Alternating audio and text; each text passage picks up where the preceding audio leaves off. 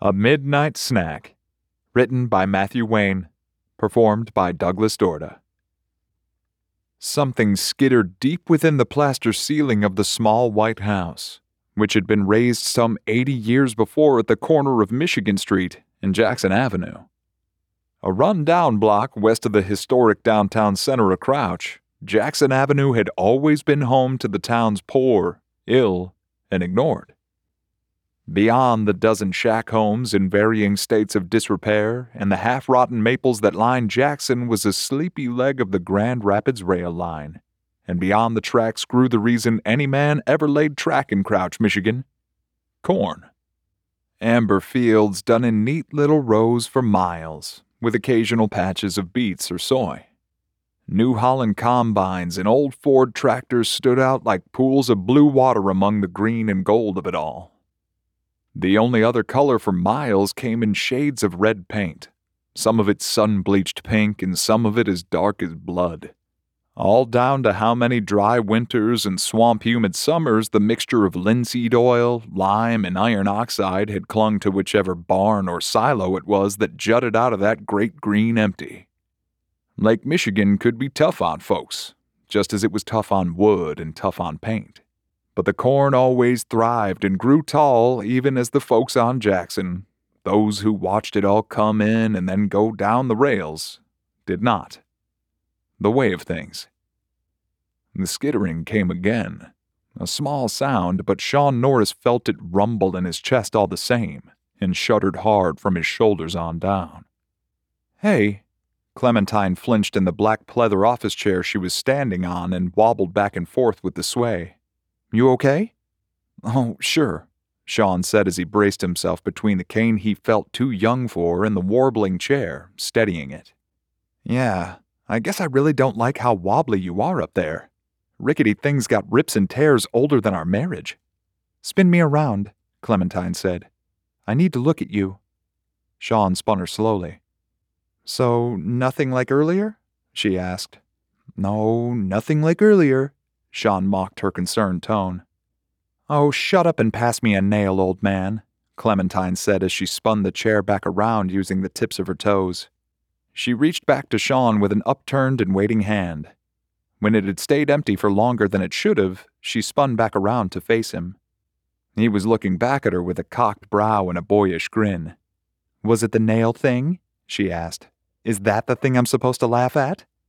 You don't have to, Sean snorted out a chuckle. But you could, even if it's charity. Nail, she said, palm out firm and suffering no fools. Sean made a thin line of his mouth and arched the eyebrow further. Later, she laughed and gestured with her open palm. Let's go, dude. I want to get down. Me too. Sean? Okay, stay extra still. Sean said as he let go of the cane and reached for the finishing nails on the shelf beside him. He picked one from the group and handed it up to Clementine. She was used to doing all the household climbing, and more than game for it. Sean admired that about her, just as he admired the views her excursions often afforded him. But if her cut off hoodie and bare midriff in his face fed one side of his imagination, surely each tilt of the rickety chair fed the other. Thank you, Clementine said and steadied the nail against the molding above the interior side of their front door. So we agree then it wasn't like a spider? Sean asked. Clem nodded. The chair creaked below her, but she didn't seem to notice. Sean noticed. He braced the plastic arms of the office chair and his cane fell to the floor with a crack. I'm fine, baby, Clementine said. You concentrate on standing up straight. Sean let go of the chair and retrieved his cane from off the tile and creaked back into an upright position. She drove the steel spike home, and from down the hall there was a groan of settling wood, followed by the trickle of broken plaster, and both lovers bent an ear to the sound. Next nail whenever you're upright, Clementine smiled with her voice, drowning out the skitter in the walls. Sean fetched another spike and passed it up to her, and then braced the chair back with his good hip as she drove the nail into the door frame. Something skittered by above them, where an attic would have been had there been one. Sean shuddered. What about your jewelry box? he asked. No idea, Come on, baby, focus. Okay, okay. Sean shrugged and went to the box of nails again. We could move, you know. Oh, sure, we'll just put the house in the haunted section of the classifieds. Clementine turned to stare at him with her knitted brows, and as she did, the chair dipped and rocked. She rode the motions like a surfer and grinned triumphant when the chair finally settled.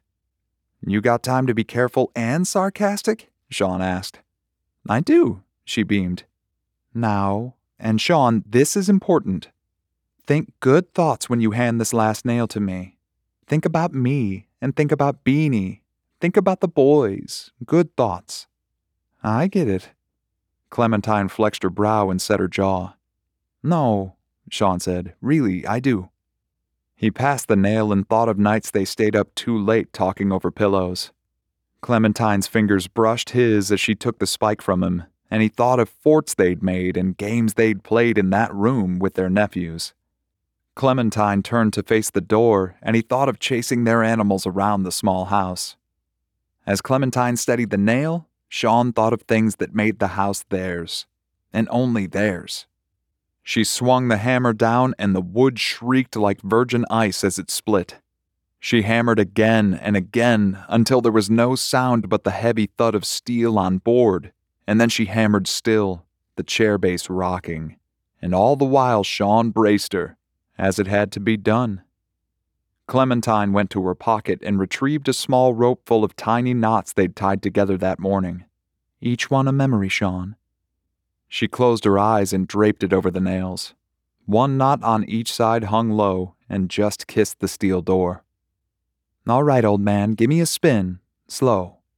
Sean obliged, and she smiled when their eyes met. She reached out her hand. He took it and helped her to the ground. Why, thank you, she said. That's my job.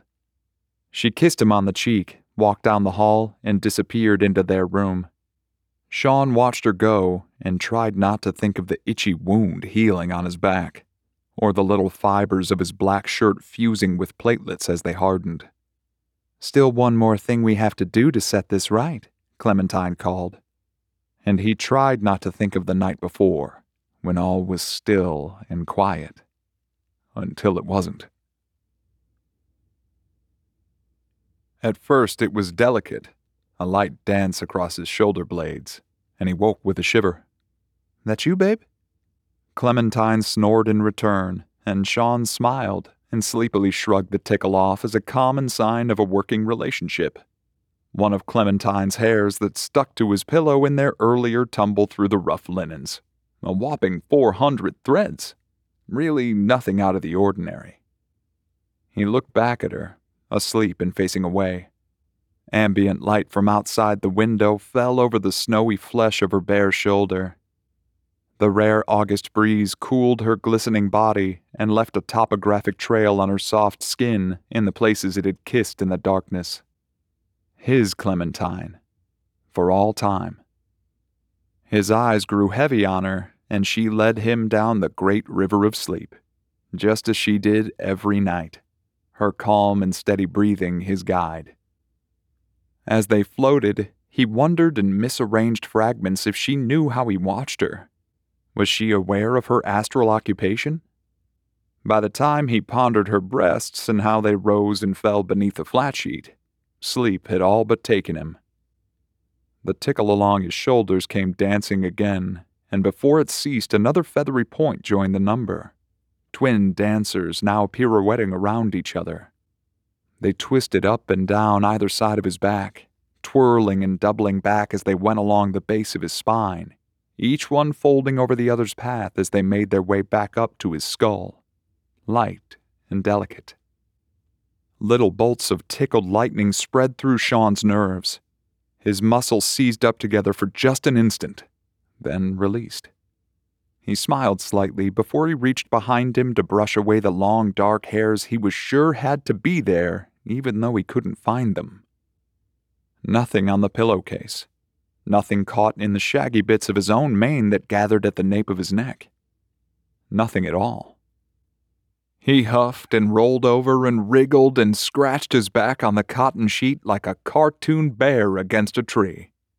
He'd mastered the technique over the course of a 10 year marriage that had seen its share of rogue hairs stowed away in one place or another. And this particular maneuver was a far more dignified removal than what he got up to when he found one of her stowaways in the shower. That daily eye roller would go to his grave with him, whether that came tomorrow or 100 years on. Satisfied he had shaken the rogue hair, he rolled over and was startled by a cool breath on his neck. Jesus, Clem, he muttered. Sneak up on me like that? Don't know how you roll over all these pillows without making a sound, but it's creepy as all get out. The breath continued. No words. And he smiled and matched the rhythms of the breathing. The world around him returned to sleepy violets that held him firm. Then came the sting between his shoulder blades. Stay, something said, as if inside his own mouth, the pain searching him like a needle digging for a splinter that was never there to find. Stay. Bits of him tearing away. Stay. A thousand needles now in that one small point between his shoulders, and the violets that enveloped him turned red. Stay. But he would not stay trapped in the dark. His eyes snapped open and crossed violently from the pain. Cavities long due for maintenance stung with the sharp breath sucked past his teeth. The needles settled in deeper, then moved the length of his spine in erratic fits, and he jerked and thrashed about as they went. He strained his neck to look to Clementine, his veins bulging and pulsing as he pinned his eyes on her and struggled to keep them there. He wished soon that he had not. Her eyelids opened in a rush, and where he expected the love and comfort of her green eyes, he instead found black disks absent of emotion, mouth open, jaw tensed, twisted and inhuman lines in her face nodding as she moved her jaw and lips. Speaking. She was speaking, but Sean heard nothing save a low, droning sound. Clem, he gurgled. She kicked the sheet away and sent it to the floor and rolled on top of him, pinning him to the mattress. Her jaw dropped to her chest and the drone grew. Sean forced his eyes closed, and when he opened them again, Clementine was asleep, the blankets undisturbed. A single strand of gray stuck out from her black hair and lay on her face. He could hardly believe he had never seen it before. The sting that had been eating away at him retreated into nothing, and with it went all sensation but a high buzzing sound. He lay there a while, just breathing slow. Nose and mouth, and in one and out the other, in some tactic for finding one's center that he had misheard from the mouth of someone with no authority to say so. But the oxygen was good, fulfilling. He tried to sit forward, but made it nowhere. His eyes darted around the room in mad circles before he forced them shut. Again, he tried to sit up and wake his wife, but he managed no steady movement, only erratic jerks and spasms. The phantom bite sunk in again, and sensation returned, flooding Sean's brain all at once, firing everywhere like little galaxies that knew only pain. His mouth shot open, but there was no sound. The smell of blood filled the humid room. Copper. Five hundred dollars in pennies. He stared up at the black ceiling, and even through the pain and strain that enveloped him, he felt the darkness staring back. His eyes darted left and right and left again like he was reading a book only he could see. Drywall cracked above him in a jagged smile of sheetrock teeth. It opened wide, and darkness spilled from inside and made its way to Sean, filling his empty spaces as he stared silent into the black. Seconds? Lifetimes? All the same. The mouth spoke, moving in the same foreign rhythms Clementine had moments before. The strange syllables swam through tones lower still than any Sean had ever heard. Its resonance filled every empty space inside his skull and pressed his flesh and begged for more, for control, for every bit of him, for Clementine. It wanted her, too. He made another lunge forward, but the rumblings pinned him flat and rattled his bowels.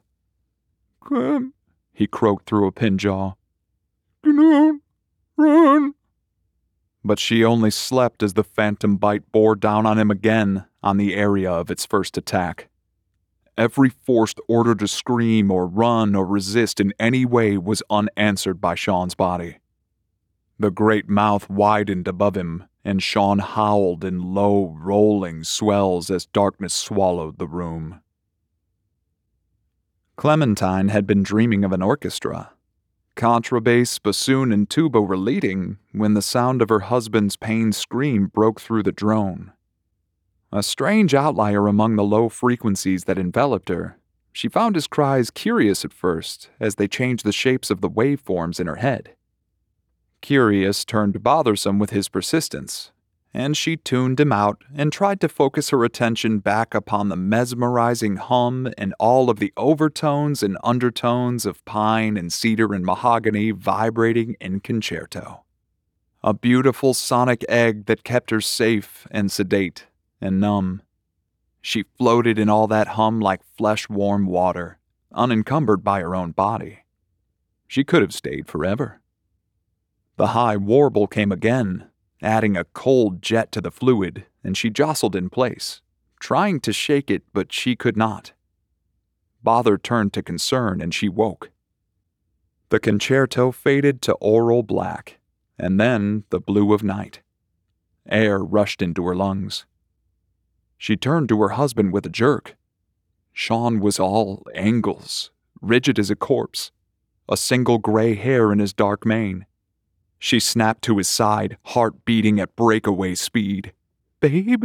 she asked, a panicked quiver in her voice. Sean paid her no mind or body as she took him in both hands and shook. His dark eyes remained fixed on something above them. Something in the dark called for her.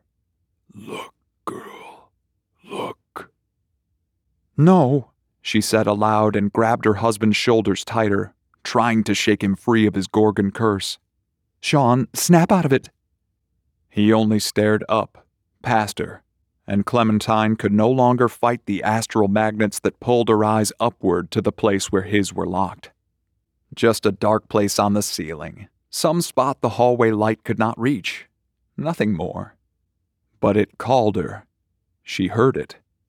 A low hum buried in the quiet sounds of nighttime that never left. The sounds that people had long accepted as silence. Listen. Stay. It would surely be easier to stop fighting, to listen, to stay. Sean was there already, listening. No, she said again and sprung for her bedside lamp and jammed the switch, but no light came. Sean twitched violent at the neck, and Clementine leapt back to his side. Damn it, baby, wake up! Her fingers had only grazed his skin when he began to shake all over, every muscle pulsing like he'd been pulled from the grasp of Superior herself in January. Shoulders and elbows and knees all seized and thrashed in pointed feats of insane choreography. Baby, she cried, what's happening? Sean only shook. The symphonic drone from her dream returned. Its deep swells enveloped her and pulled her gaze to the ceiling, and she thought she saw red orbs among the darkness gathered there, and a jagged mouth among the popcorn impressions in the ceiling.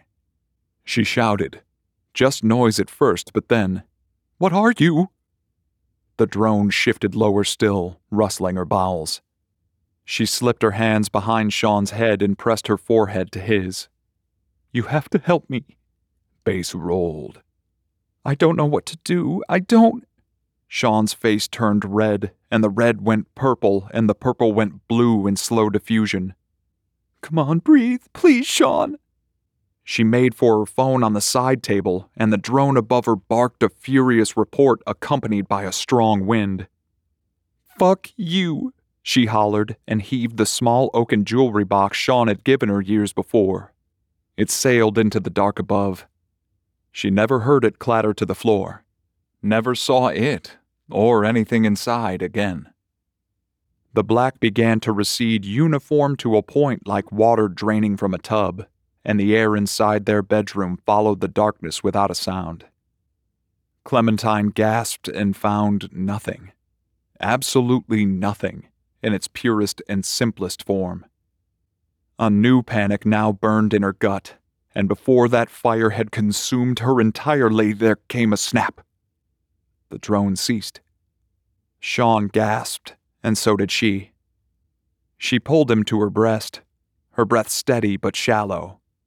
A chunk of flesh an inch or more wide had been excised from his shoulder, and from that place a crimson trickle flowed down his back and bent where it met his xylophone ribs.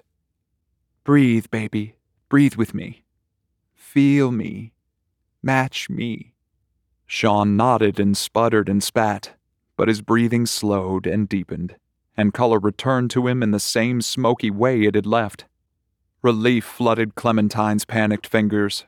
A tickle where there had been nothing. Come on, she said.